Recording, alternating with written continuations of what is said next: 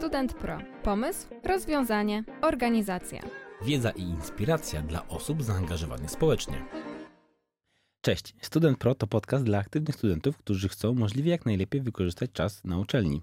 Dziś gościem podcastu jest Krystian Ficek, przedsiębiorca z ponad dziesięcioletnim doświadczeniem, właściciel ROXART Agency oraz sklepu e-commerce Nobledog kropka pe el. Coś byś dodał? No tak, robię to od tych wszystkich lat i całkiem chyba nieźle mi idzie. No to odpowiednia osoba w odpowiednim miejscu, żeby porozmawiać. Można powiedzieć, że jest taka trochę to kontynuacja tematyki, którą mieliśmy w pierwszym sezonie, czyli skierowane do kół naukowych organizacji, o tym jak się promować, jak dobrze prezentować to, co się robi, a z drugiej strony to, co było w drugim sezonie, czyli co dalej po studiach, czyli trochę jak podjąć decyzję. Chociaż jak tu z tobą rozmawiałem, to wręcz trochę też, czy w ogóle studia, możemy tak zahaczyć. No ale chodzi o to, że no, mając te dziewiętnaście, dwadzieścia, dwadzieścia parę lat, nie wiemy, co będzie dalej, więc ja jestem gorącym zwolennikiem tego, żeby porozmawiać z kimś, kto jest od nas o pięć dziesięć lat starszym i się dowiedzieć po prostu, co, jakie, jakie są w ogóle możliwości, bo często szkoła chyba nawet nie, nie pokazuje, co, z czego można skorzystać. E, więc może przejdźmy do pytań, tutaj nie... E, Nie, nie, nie czekając. Skąd się wziął twój pomysł na to, żeby zostać przedsiębiorcą, zamiast pójść na etat do pracy? To znaczy, wiesz, są dwie historie. Jedna jest krótka, druga, druga jest długa. Chyba powiem tą dłuższą, dlatego że będzie to łatwiej wszystko zrozumieć. Otóż zaczęło się od tego, że gdy miałem lat chyba piętnaście, moja mama założyła firmę i przed tym, jak założyła tą firmę, to byliśmy taką rodziną no, na średnim poziomie, na zasadzie pod względem zamożności. Gdy ta firma się pojawiła i gdy zobaczyłem, jak nasze życie się zmieniło po tym, to bardzo mocno mnie to zainspirowało. Ja już wtedy podjąłem decyzję, że chcę być przedsiębiorcą i to było gdzieś końcówka, końcówka gimnazjum i szukałem takiego kierunku w szkole średniej, żeby jak najlepiej mnie do tego przygotowało, więc wybrałem technika handlowca. Poszedłem na technika handlowca cztery lata. Nawet zdałem ten zawodowy test, gdzie musisz mieć siedemdziesiąt pięć procent. No i po tej szkole doszedłem do wniosku, że w sumie niczego się nowego nie nauczyłem, jeżeli chodzi o przedsiębiorczość. No ale doszedłem do wniosku, że skoro mogę już założyć legalnie tą firmę, skoro już mam te dziewiętnaście, dwadzieścia lat prawie, no to lecimy z koksem, co nie? Na zasadzie, skoro szkoła mnie tutaj nie nauczyła, no to zapisałem się na ekonomię i w tym samym czasie otworzyłem firmę. Więc dlaczego firma? Dlaczego bycie przedsiębiorcą? Wydaje mi się, że ten, to właśnie to, jak zmieniło się nasze życie, mojej rodziny w momencie, w którym zobaczyłem, jak moja mama robi ten biznes, to było takie bardzo kluczowe w tym całym procesie. I nigdy nie zastanawiałem się, jakby nigdy w mojej głowie nie było rozpisania sobie za i przeciw bycia przedsiębiorcą, czy pójścia na etat, ja po prostu od zawsze wiedziałem. Tak trochę jest, jeżeli jest się z rodziny przedsiębiorczej, to, to wiesz, czym to się wiąże, bo to są blaski i cienie, można powiedzieć, czyli też te wszystkie mm, wyzwania z tym związane. Ale powiedz mi, nie miałeś takiego pomysłu, żeby przez chwilę pójść do, popracować u kogoś, E, zobaczyć, jak to wygląda i, i później założyć coś własnego. Myślę też, wiesz, z perspektywy studentów, którzy mogą mieć takie myśli, że a, pójdę na, nie wiem, pięć lat do pracy gdzieś i później sobie założę firmę. Szczerze, po tych dwunastu latach w biznesie to powinienem tak zrobić i to jest najlepsza droga, dlatego że do wielu wniosków doszedłbym dużo wcześniej. Na zasadzie widziałbym, jak to realnie wygląda, jak się buduje taką organizację, jak te organizacje wyglądają od środka i też widziałbym ją z perspektywy pracownika, bo tak, gdy jesteś szefem i, i ty nie, nie wiesz. To nie wiesz, jak to z drugiej strony. No. To jest naprawdę bardzo trudne, więc ogólnie dla wszystkich studentów to tak, idźcie, tylko że nie, nie idźcie do pracy, która, do branży, z którą później nie chcecie być związani, czyli szukajcie od razu takiej pracy, która będzie wam dawała ten know-how, bo te lata mają znaczenie i uwierzcie mi, jak macie dwadzieścia pięć lat i pracujecie po dwanaście godzin dziennie, to jeszcze w piątek możecie iść na piwo, a jak już macie ponad trzydzieści i chcecie po dwunastu godzinach pracy iść na piwo w piątek, to nie, to już jedyne, o czym marzycie, to jest mhm. odpocząć. A co sądzisz o tym pomyśle, bo to też wiele razy słyszę w internecie, żeby być na etacie i zakładać własną firmę po godzinach? Znaczy ja uważam, że jeżeli ktoś potrafi tak pracować i potrafi utrzymać fokus po pracy etatowej i potrafi się odciąć na przykład emocjonalnie od tego, co jest w pracy i wejść w takie buty emocjonalne bycia przedsiębiorcą, super sprawa. Natomiast podejrzewam, że większość ludzi to robi dlatego, że potrzebuje bezpieczeństwa, no bo jakby chce... Etat daje bezpieczeństwo. Tak, tak, etat daje ci pieniądze i czekasz, aż ten biznes zacznie ci dawać pieniądze. Tylko że niestety w szukaniu, w przedsiębiorczości sieci nie wolno szukać bezpieczeństwa, bo jest tak wiele ryzyk, które występują w momencie, w którym jesteś przedsiębiorcą, że no, możesz się bardzo mocno rozczarować, kiedy dowiesz się, co ci grozi, kiedy czegoś nie zrobisz. Cały czas jesteś na sztormie po prostu. No tak, no wiesz, podejrzewam, że dużo osób, które nie mają nic z przedsiębiorczością wspólnego i myślą tam o tym, jak rozwijać firmę, nie biorą pod uwagę tego, że na przykład kontrahent ci nie zapłaci.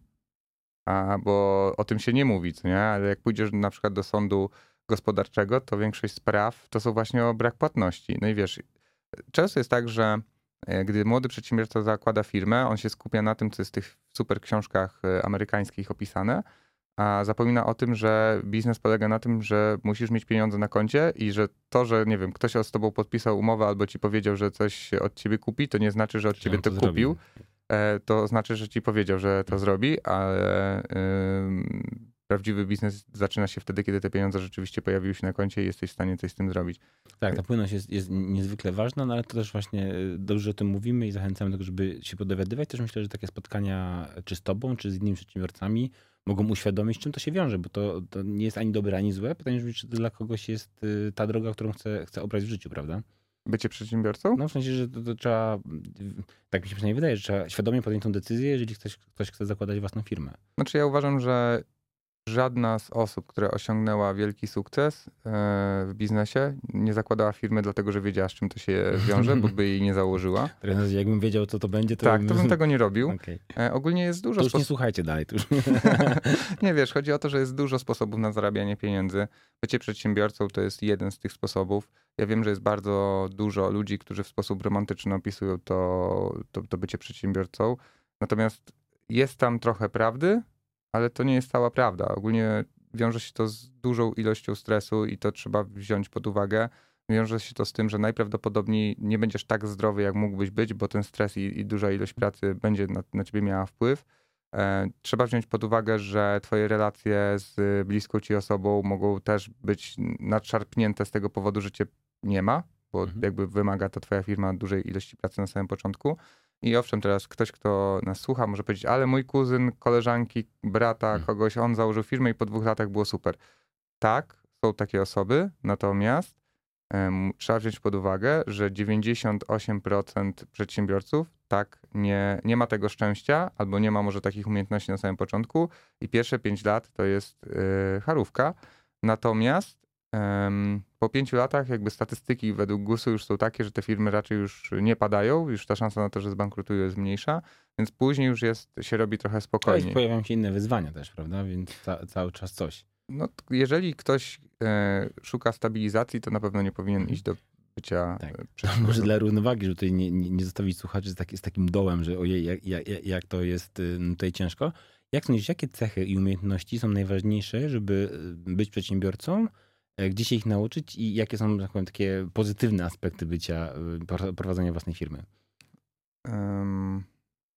Jak przed naszą rozmową, przed nagrywaniem mówiłem ci o tym, że ja będę mówić o tym, że bycie przedsiębiorcą jest super, ale wiąże się z różnymi nieprzyjemnościami, które trzeba wziąć pod uwagę. Natomiast, tak jak powiedziałem, jest, bycie przedsiębiorcą jest super pod warunkiem, że wiesz, dlaczego to robisz i masz bardzo mocne dlaczego. Czyli nie robisz tego na spontanie, tylko dokładnie wiesz, do jakiego miejsca dążysz, dajesz sobie na to czas, dajesz sobie przyzwolenie na to, żeby do tego dotrzeć i szukasz narzędzi, dzięki którym będziesz mógł tam dotrzeć. I jeżeli chodzi o takie narzędzia, czyli o miejsca, w których e, możesz czerpać wiedzę, to na pewno książki, to bardzo polecam, tylko że nie chodzi o to, żeby iść na ilość, tylko na jakość. E, Wiesz, nie ma znaczenia, czy w ciągu roku przeczytałeś trzydzieści czy czterdzieści książek. Pytanie brzmi, ile z nich, tak, ile się z nich nauczyłeś. Ja na przykład ym, w tamtym roku przeczytałem trzydzieści książek, w tym roku przeczytałem tylko dziesięć i te wszystkie książki z tego roku to są książki, które już przeczytałem w tamtym roku. Mam książki, które na przykład przeczytałem pięć razy albo siedem razy i za każdym razem wyciągam z nich coś nowego. Tak samo mam z podcastami, tak samo mam z jakimiś kursami, że nie staram się iść na ilość nowych, tylko staram się zrozumieć te, które już mam yy, i to polecam bardzo mocno, czyli książki, jakieś kursy w internecie, na pewno, na pewno spotkania z przedsiębiorcami, na pewno zbudowanie sobie środowiska, w którym wszyscy wokół są przedsiębiorcami, to, to ma największe chyba przełożenie na, na wyniki. ponieważ osoba, która jest cały czas na tym sztormie, o którym mówiłeś, to no ciężko jest znaleźć wspólny język z osobą, która nie jest, nie, nie jest, w jej życiu jest bardziej stabilnie i często te problemy przedsiębiorców, no one są może w sposób jakiś taki pomijany przez społeczeństwo, no bo nie ukrywajmy, że przedsiębiorców, jakbyśmy popatrzyli na liczby, jest dużo mniej niż ludzi, którzy pracują na etacie. Dlatego zbudowanie sobie takiego środowiska wokół siebie, innych przedsiębiorców, którzy rozumieją twoje ja, problemy jest od kluczowe. Razu mają te same problemy i od razu rozumieją, tak? To, to, to jest, tak, i te, e, i te tak relacje są zupełnie inne, dlatego że wiesz, ktoś ci nie mówi, nie próbuje bagatelizować twoich problemów. Plus to, że czasem jeżeli jesteś właścicielem, szefem firmy, to są rzeczy, z którymi nie możesz porozmawiać ze swoimi współpracownikami, a tak. z innym przedsiębiorcą gdzieś na jakimś wyjeździe, spotkaniu jak najbardziej możesz wejść w takie głębsze problemy i być może wrócić z rozwiązaniem. Tak, to jest bardzo ważne i wcale nie trzeba jeździć też na wyjazdy. Wystarczy, też zależy w jakim jesteś biznesie. Na przykład jestem w biznesie bi tu bi, więc ogólnie moi klienci to są przedsiębiorcy i ja spotykam się po prostu z moimi klientami i z nimi rozmawiam. I to jest, to też mi daje dużą wartość. Oczywiście też wyjeżdżam, czy wychodzę na piwo z, z kolegami przedsiębiorcami, ale też dużo czasu spędzam po prostu z moimi klientami, którzy są przedsiębiorcami i czerpię od nich wiedzę, bo jak jesteś agencją i chcesz robić duże rzeczy, to musisz współpracować z większymi od siebie. Więc wszystkie firmy, które my obsługujemy i ci ludzie, którzy tam są, to są ludzie, którzy pracują, czy też tworzą firmy większe od naszych, od naszej, więc dzięki temu jesteśmy w stanie się też od nich dużo mhm. nauczyć. No i właśnie, prowadzisz agencję marketingową. Co byś polecił studentom, którzy chcą nagłośnić swoje inicjatywy, najczęściej nie mając na to budżetu, e, na reklamy? Co działa w internecie? Czy jest coś, co, co działa bez, bez pieniędzy? Czy jest coś, co działa bez pieniędzy? Oczywiście, że tak. Żyjemy w czasach, które są chyba najłatwiejsze do pozyskiwania klientów w historii. Nigdy nie było wcześniej tak łatwo. Z tego powodu, że mm, możesz wykorzystać, nie wiem, TikToka, możesz wykorzystać Instagrama organicznie, możesz w ogóle robić prospecting. To dla tych, którzy nie wiedzą, prospecting to jest szukanie kontaktów w internecie, a później do nich pisanie na przykład na LinkedIn. Możesz wykorzystać masę rzeczy, bo kiedyś to było tak, że musiałeś po prostu wziąć laptopa w teczkę i chodzić od drzwi do drzwi. Dzisiaj możesz inaczej. Co bym proponował? Na pewno zacząć od tego, żeby skupić się na kliencie. Jeżeli jesteś, jeżeli masz firmę, jesteś świeży w biznesie, to najważniejszą rzeczą, jaką musisz zrozumieć, to jest to, dlaczego ktoś ma od ciebie kupić to, co chcesz mu sprzedać. I to jest niezwykle istotne i dopiero wtedy, kiedy wiesz, dlaczego, jaki problem rozwiązujesz, dlaczego ktoś od ciebie to kupuje, to wtedy zaczynasz układać komunikację do tego klienta, czyli ty mówisz jego językiem.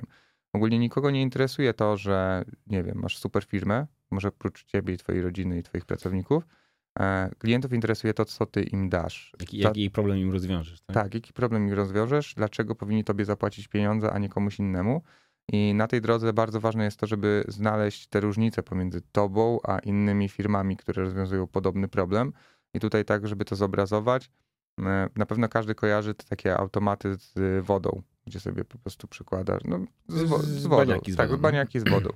I jest bardzo fajna historia związana z tą branżą, dlatego że ogólnie tam była bardzo mocna konkurencja, czyli wchodziły firmy, bo to jest całkiem fajny biznes abonamentowy. Raz w miesiącu ci płacą, przywo- masz ludzi, którzy przywożą, przywożą tą wodę i to fajnie sobie działa i tam była olbrzymia konkurencja ze sobą o nowe punkty.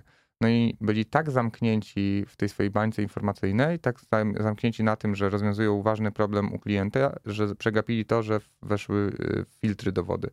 I nikt już nie potrzebuje tych baniaków. Jak, za, jak zaczniecie sobie e, patrzeć na takie miejsca, gdzie jest dużo ludzi, to zobaczycie, że coraz mniej tego jest, bo e, po prostu w firmach wygodniej jest wody, mieć tak. filtr, to nie? Albo ten na stałe wmontować, mhm. że już z kranu ci leci tak, tak, woda. Znaczy, też, też coraz więcej miast się chwali, że ich kranówka nadaje się do picia, więc... No i dochodzisz do miejsca, w którym oni nie skupili się na potrzebach klienta, byli bardzo zamknięci, myśleli, że ich jedyną konkurencją są oni sami nawzajem według siebie, czy tam względem siebie bardziej, a wyszło na to, że zupełnie inny produkt. A, a, a z drugiej, a z ósmej strony jest tak, że są miejsca, gdzie nie ma bieżącej wody i tam te baniaki są potrzebne, nie? I... Tylko, że podejrzewam, że ich znacząco mniej. Nie? No tak, tak, tak. I wiesz, jeżeli miałeś duży biznes i miałbyś się później ograniczyć tylko do tych miejsc, gdzie nie ma tej bieżącej wody, to mm. nagle ten twój biznes topnieje bardzo mocno. Dobra, a idąc dalej, myśląc o młodych przedsiębiorcach, osoby, które właśnie szukają klientów, oprócz tego prospektingu, i jakie są twoje trzy top strategie marketingowe, które zadziałają niezależnie od branży? to jedną ze strategii zdradziłem, czyli skup się na kliencie. W momencie, w którym rozmawiasz z klientami, szukaj tak zwanych insightów klienckich, czyli tego, co, w jaki sposób klienci odbierają ciebie. Dajmy na to, podam taki nasz insight, który fajnie działał w kampanii. To był insight skierowany do producentów i to jest insight, który brzmi, jeżeli denerwuje cię to, że twój dystrybutor zarabia więcej na sprzedaży twojego produktu mhm. od ciebie, to zostaw kontakt. I to był insight, który był kierowany mhm. do e, producentów z tego powodu, że za każdym razem, kiedy rozmawialiśmy z producentami, to oni mówili, że oni tak naprawdę to na tym produkcie nie zarabiają, tylko dystrybutorzy na tym zarabiają i oni, a jak pogadasz z dystrybutorem, to dystrybutor powie, że to producent zarabia, więc ogólnie tam wszyscy, wszyscy w swoją stronę. Mhm. Natomiast chodzi o to, że to były ich słowa. To nie było coś, co wymyślił marketer, to nie było coś, co wymyślił copywriter, tylko to były po prostu ich słowa, które, one powtarza- którzy, które były powtarzane przez dużą ilość um, producentów, z którymi rozmawialiśmy i zamiast wymyślać jakiegoś chwytliwego hasła na siłę, to po prostu wzięliśmy ich słowa i wykorzystaliśmy w kampanii. I tego samego, to samo proponuję zrobić u was, czyli słuchać tych klientów, porozmawiać, nie wiem, z dziesięcioma, dwudziestoma firmami, które mogą być waszymi klientami albo które już są waszymi klientami i na tej podstawie wyciągnąć to, co ich łączy, na co oni narzekają, na co zwracają dużą uwagę i później wykorzystać to w swojej, w swojej komunikacji. I wtedy możecie to robić zarówno w prospectingu, bo jak wyślesz do szefa firmy, która produkuje właśnie taką wiadomość na zasadzie ej, jesteśmy najlepsi i w ogóle i w ogóle, bo tego, tak jak mówię, to nikogo nie interesuje, tylko pokażesz mu, że ty rozumiesz, jaki on ma problem i ty wiesz, że potrafisz go rozwiązać, i wskazujesz mu, w jaki sposób to go rozwiążesz, to będziesz mieć dużo większą szansę na pozyskanie naprawdę wartościowych klientów, a w momencie, w którym będziesz się skupiać tylko na sobie i będziesz mówić o tym, jaką jesteś super firmą, to wiesz... Kogo korzy- to interesuje. Tak? Korzystasz ogólnie z LinkedIn? Ja ponoć bardzo, bardzo. W sensie mówię, że ponoć, bo dużo osób zwraca, kojarzy mnie z LinkedInem właśnie i trochę mówię, że propaguję. Zanim zacząłem prowadzić Studenta Pro, który początkowo był artykułami, później przerodził w podcast, to właśnie pisałem artykuły na LinkedInie. Jeden z nich jest, dlaczego, jak to zrobić, żeby nie tracić kontaktu po studiach, więc uważam, że w ogóle studenci, jeżeli jeszcze nie macie, to zakładajcie, bo później ludzie, z którymi się widzicie na co dzień na uczelni, znikną z waszego życia z dnia na dzień, bo skończycie studia, a się okaże, że za pięć albo za osiem lat możecie mieć potrzebę skontaktowania się z tą osobą, albo ona będzie gdzieś, gdzie wy chcecie dotrzeć i się okazuje, że macie znajomego tam, gdzie potrzebujecie mieć jak, jakąś wtykę. I próbujesz zrobić z LinkedIna naszą klasę. Nie no, śmieję się, ale e, mówiłem o tym LinkedInie z tego powodu, że na pewno dostajesz masę wiadomości wysyłanych automatycznie na zasadzie spamu w wiadomościach prywatnych. I właśnie to nie jest... Aż tak dużo nie. Yy, ja mam C E O tak, wpisane tak, i do mnie no to... po prostu jest co chwilę, jak wchodzę na LinkedIn, to mam po prostu masę nieodczytanych wiadomości, bo cały czas ktoś do mnie próbuje mi coś sprzedać i to w taki właśnie chamski sposób na zasadzie kup pan mój produkt, bo jest najlepszy na świecie i super, i super. I widzisz, jak tego się nie powinno robić, tak? Tak, to jest taki przykład tego, jak nie, powin- nie powinno się tego robić, a jeżeli chcesz zobaczyć, jak to działa, to po prostu wpisz sobie nie. C E O. Jak u mnie jest zabawnie, bo przez to, że działam głównie w organizacjach pozarządowych i czytam wiadomość i pańska firma, i ja już wiem, że ten ktoś nawet minut nie poświęcił na sprawdzenie, co tam u mnie, no bo u mnie to są właśnie stowarzyszenie, fundacja, organizacja, nie ma, nie ma, nie ma firm. E, ale, ale tak, ale, też, ale nasza, nasza rozmowa też wy, wy, wypłynęła na LinkedInie, więc to... Tak, to się, to się zgodzę, to jest świetne narzędzie, natomiast też chcę wrócić do tych strategii. Jakbym dzisiaj miał zacząć, miałbym zasoby czasowe do wykorzystania i miałbym je podzielić w jakiś sposób, to na pewno dużą część tych zasobów poświęciłbym na to, żeby ogarniać wszystko, co jest A I-em. Mhm. Bo realnie ja jestem teraz na etapie robienia kursu One Man Army w marketingu i to ma być kurs właśnie albo dla ludzi, którzy są w dużych organizacjach i są szefami marketingu i nie mają swoich ludzi pod sobą, tylko oni sami muszą robić, albo dla przedsiębiorców, którzy chcą, yy, którzy chcą yy, nie mają pieniędzy, chęci czy czegokolwiek i, yy, i, i sami się zajmują marketingiem u siebie w firmie. Bo A I daje olbrzymie możliwości i na ten moment przynajmniej jest mega tani. I to, że on jest dzisiaj tani i to, że on jest dzisiaj tani, to nie będzie trwało wiecznie, bo każdy z nas na pewno kojarzy, jak fundusze płaciły nam za przejazdy Uberem czy Boltem, bo one były dużo tańsze i te pieniądze nie brały się z kosmosu, jak tylko dobrze, po prostu... Jak dobrze, dobry deal narkotyków, tak, mała na początku, działka za darmo, tak, nie? A tak. Później jak już się uzależnisz, to, to, to się tak, zacznie. To jest identycznie dzisiaj z y, tymi narzędziami, z, y, które korzystają z, ze sztucznej inteligencji, więc warto z tego czasu teraz skorzystać, bo można tych narzędzi przetestować bardzo dużo, nauczyć się z nimi pracować za bardzo niskie Tak. Ceny? Ostatnio sprawdzałem już chyba ponad trzy tysiące narzędzi yy, i cały czas rośnie. Jest strona, która zbiera wszystkie narzędzia oparte o sztuczną inteligencję. E, wiadomo, że no, z wszystkich trzech tysięcy nie przetestuje, ale to znowu trzeba sprawdzić, do czego tego potrzebujemy i, i w tym obszarze pewnie już jest trochę mniej, a już są opinie, więc można wybrać te, które są najciekawsze. Znaczy ja uważam, że tak, to, to jest dobra. Na pewno insighty klienckie, na pewno rozum, ro, rozumienie klienta i na pewno A I to są dwie, dwie, dwa kierunki, które bym proponował każdemu, a raczej uważam, że one są obligatoryjne. Z tego powodu, że jeżeli ty tego nie zrobisz, to twoja konkurencja, konkurencja będzie to robić, a jeżeli twoja konkurencja będzie to robić, a ty tego nie będziesz robić, to zaraz nie będziecie na tym rynku. To nie są na tym nie. Jak myślisz, czy osoby, które zajmują się promocją działań w kołach naukowych, samorządach, organizacjach studenckich, e, odnajdą się w pracy jako w marketingu po, po studiach, czy w takiej agencji jak twoja, albo właśnie w dziale marketingu jakiejś firmy? To jest kwestia bardzo indywidualna i ciężko jest powiedzieć, czy się odnajdą, bo to wszystko zależy od tego, w czym się specjalizują. W większości agencji jest tak, że nie ma właśnie jednej, jednego człowieka że od, od wszystkiego, tylko każdy ma swoją specjalizację, czy tam, nie wiem, jesteś copywriterem, czy nie wiem, zajmujesz się wideo, czy zajmujesz się grafiką, czy zajmujesz się kodowaniem, czy zajmujesz się, no nie wiem, testowaniem, czy jesteś strategiem, więc jakby to wszystko zależy. Czy reklamy na konkretnym portalu? Czy... Tak, czy, mhm. czy jesteś na przykład specjalistą od P P C w Mecie, czy jesteś specjalistą od P P C w Google, mhm. więc to wszystko zależy od tego, w którą stronę się, się rozwijasz w tym momencie. Podejrzewam, że takie osoby mogą mieć gdzieś dużą wiedzę na temat strategii, bo mhm. może takie rzeczy robi raczej planowania, mhm. przewidywania i w ogóle. Natomiast tak jak mówię, to wszystko jest kwestia tego, jaki masz mindset i... No to jest chyba ta, ta różnica, że, że jednak działalność w kołach, organizacjach, czy później bycie własnym przedsiębiorcą, w własnej firmie, trzeba mieć takie duże spektrum umiejętności, a to, to, to jest trochę moje pytanie do ciebie, bo ja nie pracowałem w agencji żadnej reklamowej, marketingowej i przychodzisz jako specjalista, czyli masz ten wąski kawałek tortu i w nim musisz być mistrzem, nie? Czyli to nie, nie o to chodzi, że, że masz mały kawałek, który jest mało istotny, no bo ja na przykład byłem na iluś tam tych kursach związanych z Googlem czy, czy z Metą, no ale ja wiem, że nie chcę tego robić. Ja, ja kumam mniej więcej, o co w tym chodzi, ale tam jak te słowa kluczowe, to jest za głęboko dla mnie, nie? Ale jeżeli się ktoś w tym wyspecjalizuje, to super. I tu jakby przechodzimy do kolejnego pytania. Jak wygląda taka codzienność digital marketing specialisty? Co, co taka osoba robi? To jest trudne pytanie, dlatego że podejrzewam, że w każdej agencji wygląda to trochę inaczej. Mhm. Mogę powiedzieć, jak to wygląda w ROXARTcie. W ROXARTcie wygląda to w ten sposób, że my nie mamy żadnego projektu, który jest prowadzony tylko przez jedną osobę. Wszystkie działania, które robimy, wszystkie współprace, jakie mamy z klientami, są oparte o pracę zespołową. Czyli przychodzi klient, robimy dla niego Roxflow, to jest nasz taki autorski sposób na rozpoczęcie współpracy, ponieważ... Um, Ci, którzy są w marketingu, wiedzą, że jest coś takiego jak brief marketingowy mhm.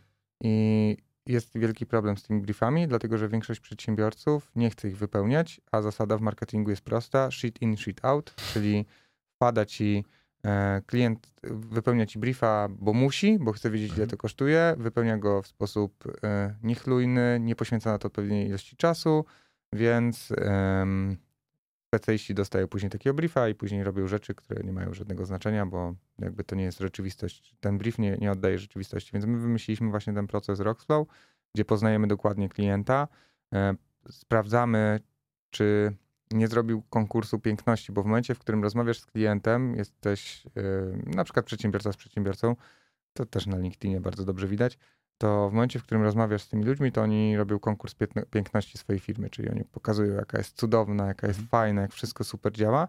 No i dalej zasada shit in, shit out, czyli trzeba na samym początku to sprawdzić, czy naprawdę to, co on powiedział, jest ok. I takich case'ów, gdzie zweryfikowaliśmy te rzeczy, jest od groma.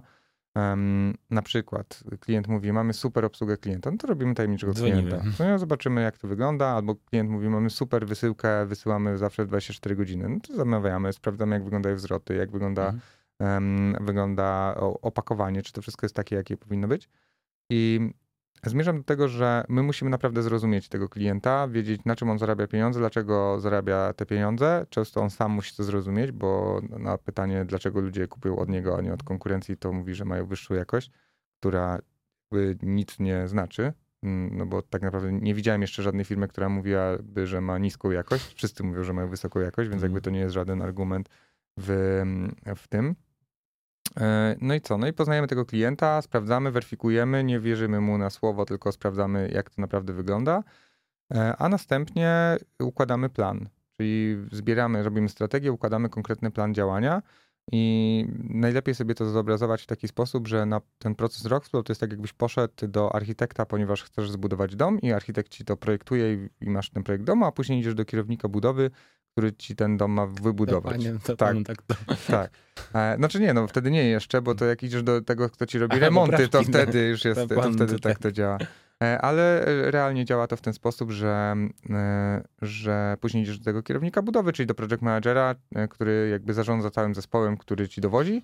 I właśnie zmierzam do tego, że każda osoba dostaje po prostu swoje taski, ale ona też ma dostęp do całej strategii, żeby zrozumieć w ogóle, co po dzieje, co tak? to robi, bo jakby w momencie, w którym jesteś, tak jak powiedziałeś, wyspecjalizowany w czymś, ale ty nie rozumiesz klienta, to ty nie zrobisz dobrej roboty, bo ty nie wiesz, jak to zrobić. I często błędem, który jest popełniany przez agencję, czy też przez klientów, jest właśnie to, że ludzie, którzy mają robić ten wąski kawałek, oni nie rozumieją, nie widzą tego... Tej szerszej perspektywy. Tak? tak, nie widzą tego, wiesz, tego, tej firmy z Helicopter View, oni nie widzą, po co to robią, tylko na przykład, tak jak wspomniałeś, nie wiem, wyklikują słowa kluczowe.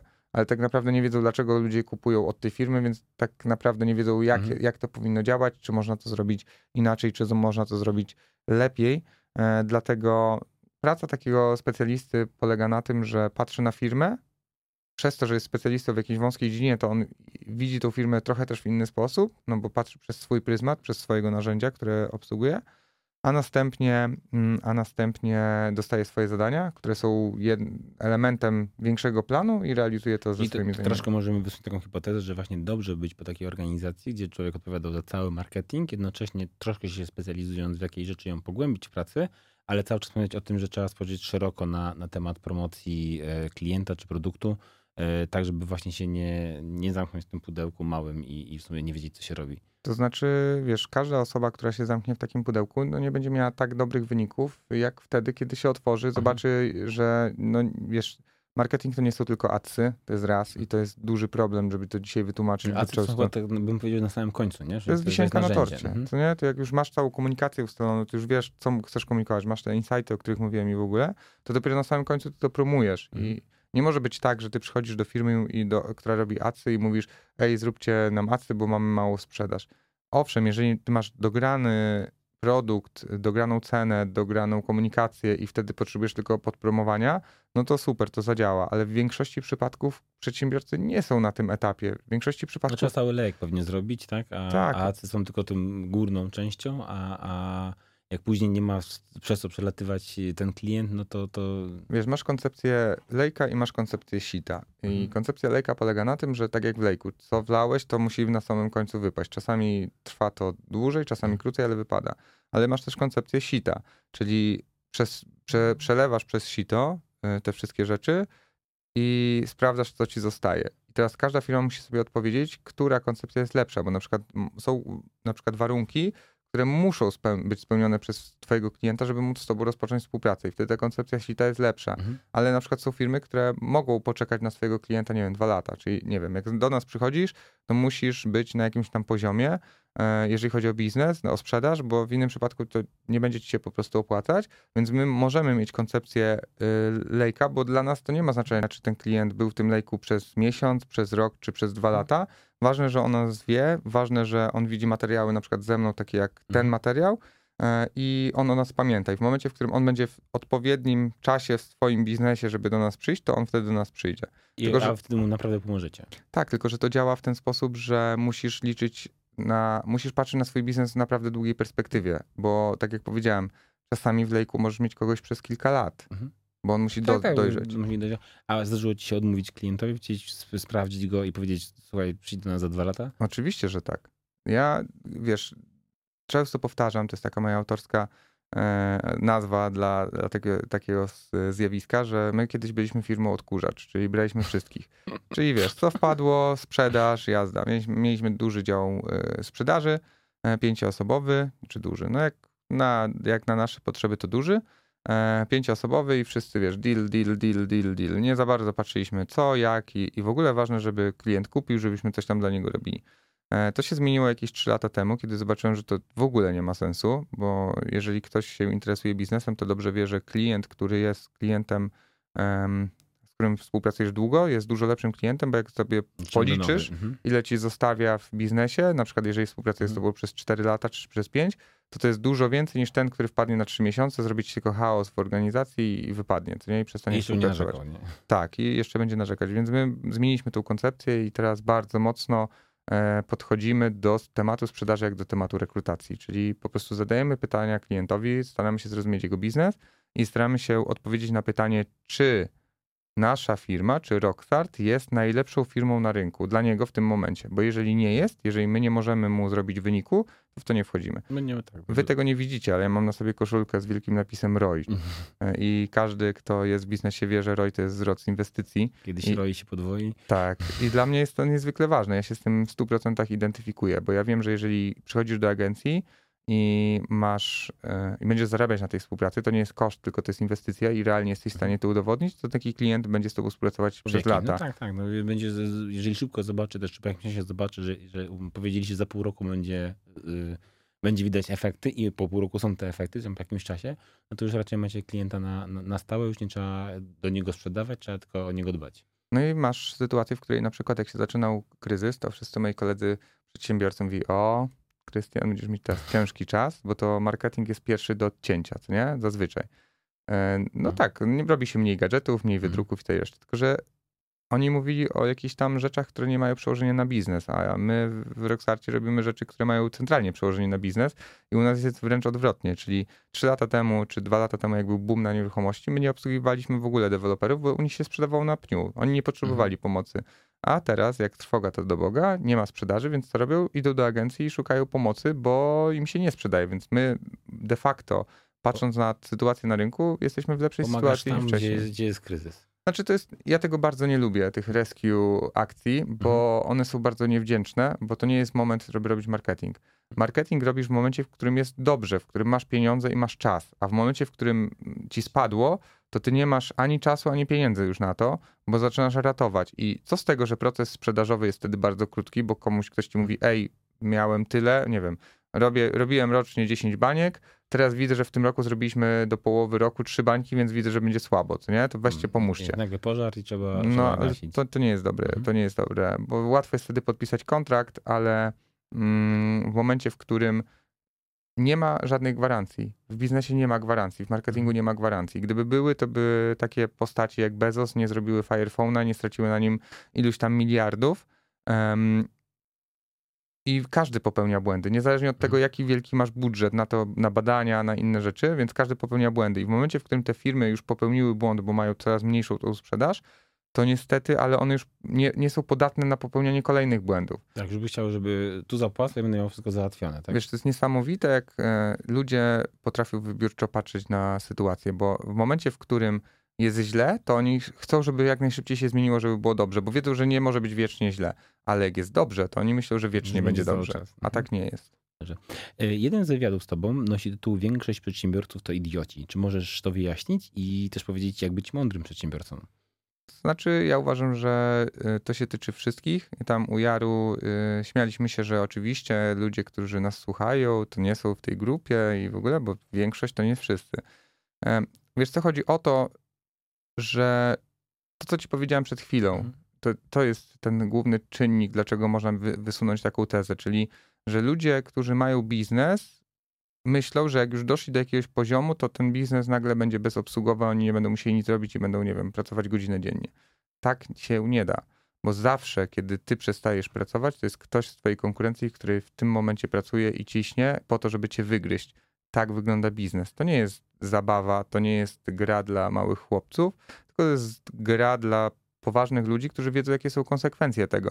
I to nie jest gra, która kiedykolwiek się skończy. Owszem, jeżeli jesteś dobry w robieniu struktur w swojej organizacji, jesteś dobry w tym, żeby zatrudniać dobre osoby, to jest naprawdę bardzo, to jest bardzo prawdopodobne, że dojdziesz do miejsca, że nie będziesz już decyzyjny w wielu kwestiach. Na zasadzie operacyjnie nie będziesz uczestniczyć w działaniu firmy, ale strategicznie zawsze będziesz musiał być w tej firmie, bo w innym przypadku ktoś cię wyprzedzi. To, co dzisiaj ciebie wyróżnia na rynku, to, że dzisiaj jesteś najlepszy w tym, co robisz i klienci za to płacą, nie oznacza, że jutro też tak będzie. I ta sytuacja, o której, o której, o której to, ta sytuacja, którą opisałem z wodą, z tymi dystrybutorami, jakby świetnie to obrazuje. Oni się tak sfokusowali na tym, żeby tą wodę sprzedawać do kolejnych punktów i, sprzeda- i skupili się tylko na new biznesie, że zapomnieli o tym, że istnieją inne rozwiązania tego samego problemu i nagle biznes im się zmniejszał. I poznałem kilka osób, które mają, ma, dalej mają takie firmy, które się mocno zmniejszyły i one próbowały zamiast wejść szybko do te, na ten rynek i wiesz, i działać, to próbowały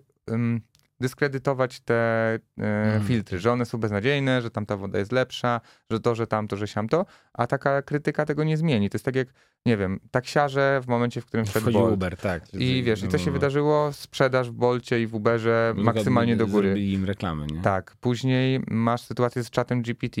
Dużo ludzi teraz mówi, nie, to jest, wiesz, A I nas zabije i w ogóle, ale tego już nie da się zatrzymać. Wiesz, A I jest od tylu lat, mi to się podoba, jak właśnie są miejsca, w których używamy sztucznej inteligencji, no to nie wiemy, typu mapy, tak. e, inne takie narzędzia, ale to nie był czas, w którym się gadało, to było wykorzystywane machine learning, e, a teraz jest po prostu dostępne, dlatego jest ta, taki, że tak powiem, e, boom od jakiegoś hmm. czasu e, i, o tym wszyscy, i o tym wszyscy mówią.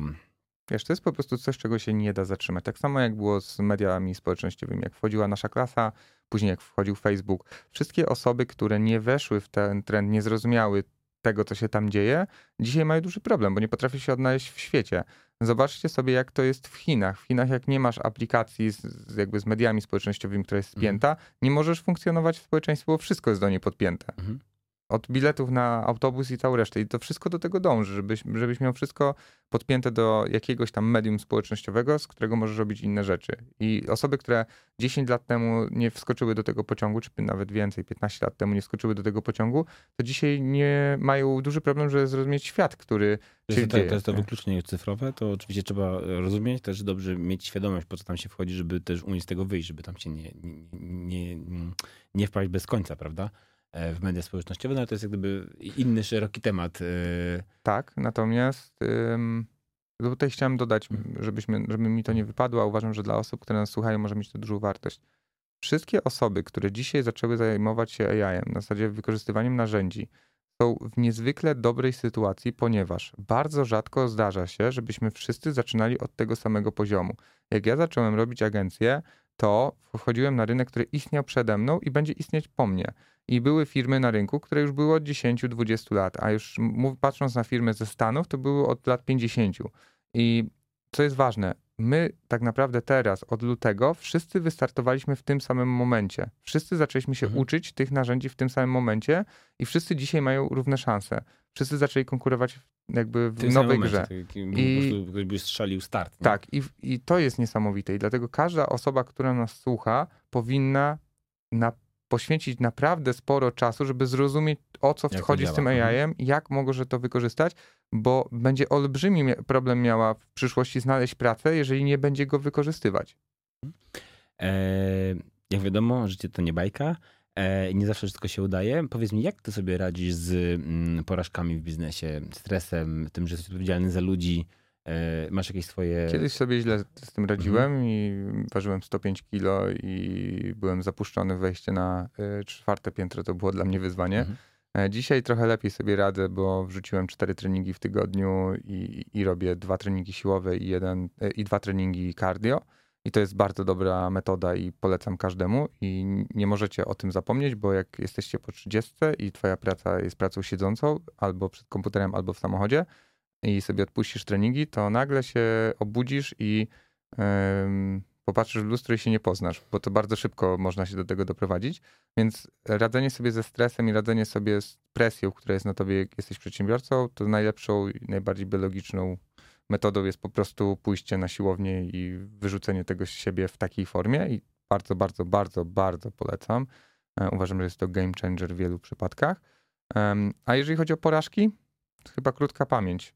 Na zasadzie, wiesz, w życiu każdy popełnia błędy i popełnianie błędów jest w porządku, ale powtarzanie błędów jest beznadziejne. Czyli wyciąganie nauki z tego. Tak, tak, patrzysz, oceniasz, robisz retrospekcję, wyciągasz przyczyny sytuacji, usuwasz przyczyny, idziesz dalej. Jakby jeżeli zaczniesz grać w grę, w której są tylko i wyłącznie dwie opcje, albo wygrywasz, albo się uczysz, to nagle te porażki nie stanowią żadnego problemu. To wiesz, to nie ma ludzi, którzy się nie mylą. Jak zaczynasz czytać wielkie biografie największych ludzi i widzisz, ile oni popełnili błędów, to nagle dochodzisz do wniosku, kurde, to nie da się inaczej, no musisz no tak, popełniać tak, błędy. Tak, że pierwszy zwój pomysł teraz zaskoczy, nie? Mam do ciebie pytanie. Jak myślisz, ile trzeba razy, ile trzeba zbankrutować firm w Stanach, żeby być miliarderem średnio? Matko, dużo, pewnie tam powyżej dziesięciu. siedemnaście. No. siedemnaście razy. Tak. I tam też jest podejście takie, że jak z, z, zawaliłeś jakąś firmę, to się czegoś nauczyłeś. W Polsce jest takie niestety podejście, że jak ktoś zawalił jedną firmę, to, to już nie, nie chce się z nim gadać. Prawda? Ja strasznie... Nie, już teraz się to zmienia. Już, no ale mówię o takim podejściu jeszcze jakiś czas temu. Prawda? Tak, teraz się to zmienia, teraz jest y, łatwiej. Y, natomiast to jest trochę tak, ja bardzo lubię ten przykład z dzieckiem, że ludzie mają taki... Wiesz, jak masz małe dzieci, które uczą mhm. się chodzić, to ja czasami widzę, że jak ktoś popełnił błąd, tam się załamie, już odpuszcza, już nie chce nic robić, bo on już popełnił błąd. To jest trochę tak, jakby małe dziecko, które uczyło się chodzić, wywróciło się A, to już nie i powiedział, ja już do końca życia będę pełzać. No nie, no nie, no tak nie działa. Wstajesz, otrzepujesz się, idziesz dalej. No po prostu każdy z nas popełnia błędy. Ale tak, mówię, no krótka i, pamięć żeby, i wybaczanie żeby, sobie. Żeby właśnie wyciągać z tego e, naukę. E, a z drugiej strony powiedz, co cię motywuje do działania? Z pewnością twoja praca to nie jest osiem godzin i wolne. E, I zapominasz, e, tylko cały czas myślisz o tych projektach, które realizujesz. Co jest takim twoim, wiesz, moty- motorem? E, wiesz co? E, szczerze, na samym początku robienia firmy to były pieniądze. Po prostu. Na zasadzie chciałem mieć fajne życie. W tym momencie to jest wolność. Ja, jak mówię wolność, to ktoś myśli, że ja pracuję godzinę dziennie, bo to jest dla niego wolność. Nie, dla mnie wolność to jest praca dwanaście godzin dziennie w takim momencie, że ja przychodzę do firmy na siódmą i nagle jest osiemnasta. I dla mnie to jest wolność, bo ja robię rzeczy, które lubię. Nie? I nie ja wiesz, nie... Kiedy, kiedy ten czas mija, tak? I to jest niesamowite. Nie? Owszem, mhm. to nie jest tak, że jestem zawsze happy, mhm. bo nie jestem, yy, ale daje mi to olbrzymią ilość satysfakcji. I na przykład to, że nie wiem, mogę sobie wylecieć do Tajlandii na dwa miesiące i stamtąd popracować, to jest ta wolność. To, że mogę być z tobą tutaj i teraz rozmawiać, to jest wolność, bo ja jestem w pracy w tym momencie. To jest moja praca, ja pełnię funkcję reprezentatywną u siebie tak, w firmie. Ale, ale nie jesteś przygotowany do jakiegoś biurka i nikt nie sprawdza, czy odbiłeś się o siódmej, tak? Znaczy ogólnie nikt nie jesteś przykuty do biurka, raczej no, jest to, to nielegalne to, w Polsce. To jest taka przenośnia, nie? Że, że jednak jest nie. dużo miejsc, gdzie musisz robić te... Nie musisz. Czasem... Do, do, do tego ci, oczywiście możesz zmienić pracę, nie? No właśnie o to mi chodzi, że wiesz, to jest takie zamykanie się w takich pudełkach, że mhm. musisz, nie musisz. Jeżeli coś ci się nie podoba, to po prostu to zmień. Nie szukaj winnych wokół, nie mów, że szef jest zły, nie mów, że pracownicy, z którymi pracujesz są źli, nie mów, że nie wiem, szkoła była zła, tylko to zmień, weź życie w swoje ręce i idź w miejsce, które ci da to, czego szukasz. W moim przypadku to jest to, o czym ci powiedziałem i to jest moim głównym motywatorem. Są ludzie, którzy mają zupełnie inną, inną motywację i będą zwracać na zupełnie inne rzeczy uwagę i na przykład tak jak mówisz, że wiesz, o, przypięty osiem godzin do biurka.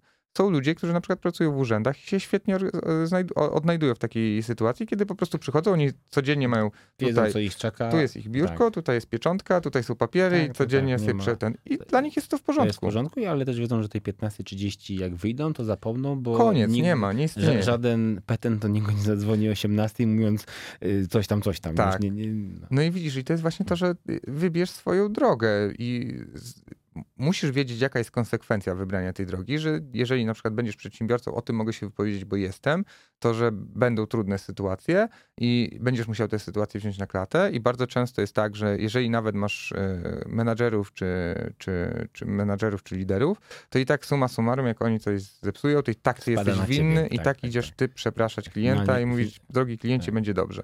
Więc musisz wziąć to na klatę, nie da się tego zrobić inaczej.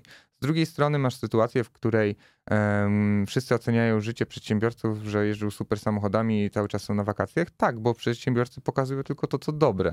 Dlatego jak wejdziesz na LinkedIn czy na Instagram... Tak jak mówiłeś wcześniej o tej rodzinie, że tam wujek szwagra ma mm-hmm. super firmę tak. po dwóch latach, to tak trochę miałem takie przemyślenia, wtedy nie, nie zadałem tego pytania, nie powiedziałem tego, czy to trochę też nie jest tak, że jednak te firmy trochę są na pokaz i co innego jest to, co się ludziom pokazuje, chociażby na LinkedInie czy innym Instagramie, a co innego jest w głowie, czy na spotkaniach zarządu, czy, czy jakimś takim... Prawda pojawia się na LinkedIn, nie masz prawdy. Prawda pojawia się po dwóch piwach.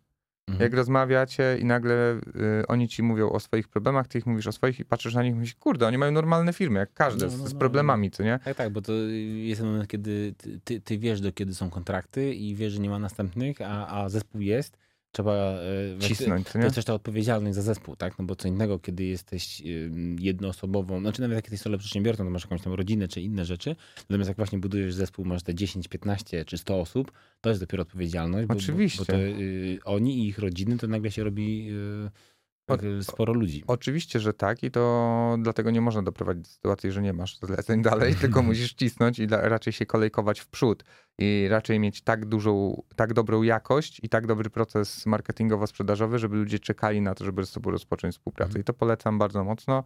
My to zastosowaliśmy, średnio u nas się czeka, my wpuszczamy tylko jednego nowego klienta tygodniowo, średnio się czeka jakieś półtora miesiąca na to, żeby rozpocząć współpracę i kolejkujemy sobie po prostu współpracę, e, dzięki czemu mm, po pierwsze mamy czas na to, żeby przygotować się do tej współpracy, a po drugie mamy tak i luz w głowie, głowę, że, nie, że wiemy, za miesiąc coś będzie. Tak, mhm. że będziemy cały czas robić, że raz w tygodniu wpada nowy klient i, i, i sobie to realizujemy.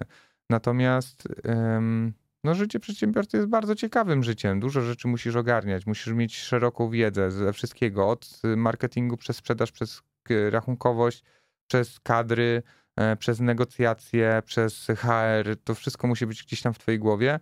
Na zasadzie oczywiście basicowej wiedzy, ale, ale musisz mieć jakieś tam podstawy. Ja, żeby, żeby skontr- skontrolować, czy porozmawiać z osobą, która się żeby tym wiedzieć, zajmuje w Żeby wiedzieć, imieniu. Czy to w ogóle ta osoba robi coś. Czy ona wie, o co chodzi. Tak, czy w ogóle wie ona, o co chodzi, bo wiesz, jeżeli nie wiesz na przykład nic o podatkach, to ja tak miałem, jak zatrudnialiśmy kadro, kadrową i księgową do nas, pozdrawiam Beatę, i wiesz, ja... mam przyjść na rekrutację i ja mam rekrutować księgową, kiedy ja nie mam zielonego pojęcia. Dobrze, że mam koleżankę, która ma swoje biuro yy, i poprosiłem ją, żeby no, Sylwia po prostu no, przyszła na rekrutację. To jest rozwiązanie bardzo dobre. No, ja przerobiłem trzy biura rachunkowe w swoim życiu, nie pozdrawiam, e, aż w końcu skończyłem z księgową i, i, i było super, tak? E, to jest a... jedyna opcja. Powiem tak. ci szczerze, ja nie wiem, jak można mieć większą firmę i nie mieć u siebie na etacie księgowej, mhm. bo realnie biura robią te rzeczy często na odwal się, na zasadzie nie wiem, płacisz praktykantami, tak. tak, półtorej koła czy dwa koła miesięcznie, a wychodzi na to, że oni pracują na twoją rzecz trzy godziny albo cztery, bo realnie ty, tak to wygląda. Więc ym, z mojej perspektywy posiadanie własnego księgowego już w pewnym momencie to jest jakby mus i posiadanie swojej kancelarii prawnej to też jest mus, bo to są takie dwa aspekty w biznesie, których naprawdę ciężko jest się nauczyć samemu i lepiej mieć kogoś zaufanego, a to zaufanie i też nie w momencie, w którym się coś zesra, wtedy szukać, żeby, żeby ci ktoś pomógł. Mhm. Tak, tylko mieć kogoś, gdzie wiesz, nawet jakieś małe rzeczy, typu zrobienie umowy czy coś tam, żeby nabrać tego zaufania do tej drugiej strony i wiedzieć, że jeżeli się coś zesra, to rzeczywiście masz kogoś, na kogo możesz liczyć i dzięki czemu też minimalizuje tak, stres. Tak, jak przychodzi pismo z urzędu skarbowego, to jak już miałem księgowa... Tak. Zobacz, wiem, to, że, że tak, że będzie dobrze. E, powoli, zmierzając do końca, tutaj yy, wyczytałem w twoim bio, że dużo podróżujesz. Zresztą też powiedziałeś o tym przed chwilą. E, czy podróże poszerzają horyzonty i pomagają w biznesie? E, czy lepiej skupić się na tym, żeby siedzieć na miejscu i, i pracować i, i cały czas te marketingi i tych klientów? Znaczy, wiesz co, powiem ci, że... Mm, czy podróże... W jak, jaką pełnią funkcję podróże w moim życiu biznesowym? Na pewno pozwalają mi odpocząć od firmy i od tego, co te, o tej codzienności, a to jest bardzo ważna funkcja, wbrew pozorom, bo jeżeli ktoś na przykład chodzi na siłownię, to wie, że mięśnie nie rosną na siłowni, tylko rosną wtedy, kiedy śpisz i kiedy odpoczywasz. I tak samo jest w biznesie. Najlepsze pomysły masz wtedy, kiedy mózg ci się odpręży, kiedy wyjdziesz z tej swojej bańki, więc to jest bardzo ważna funkcja. Po drugie, można zobaczyć rzeczy, których się nie spodziewasz. Jeżeli ktoś na przykład nie był w Azji, to tam robi się, tam się to, dużo dzieje. Tak? Tam się dzieje tak dużo, że to otwiera naprawdę horyzonty, że można żyć inaczej. Na przykład Tajlandia dla mnie petarda. Na zasadzie wchodzisz do sklepu i pan ci się kłania. I to nie robi tego dlatego, że trzeba, tylko on ta, oni tacy po prostu są.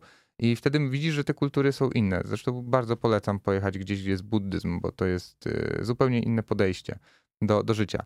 Jaką jeszcze funkcję? No pod, podglądanie tego, co się dzieje. Czasami podróżuję w ten sposób, że szukam gdzieś tam jakiegoś partnera biznesowego na miejscu, jak mi się nudzi. Natomiast uważam, że um, warto. Warto podróżować, ale też um, przyjąć sobie taką zasadę, że pracujesz na sto procent i odpoczywasz na sto procent. Czyli jak jesteś w pracy, to robisz pracę i myślisz o pracy i robisz taski, a jak jesteś na wyjeździe i na przykład jedziesz właśnie odprężyć mózg, to odprężasz mózg i na zasadzie skupiasz się na... Gubisz telefon w pierwszym lotnisku, tak? Tak, tak, tak. Wyłączasz go najlepiej i albo zostawiasz w ogóle w Polsce.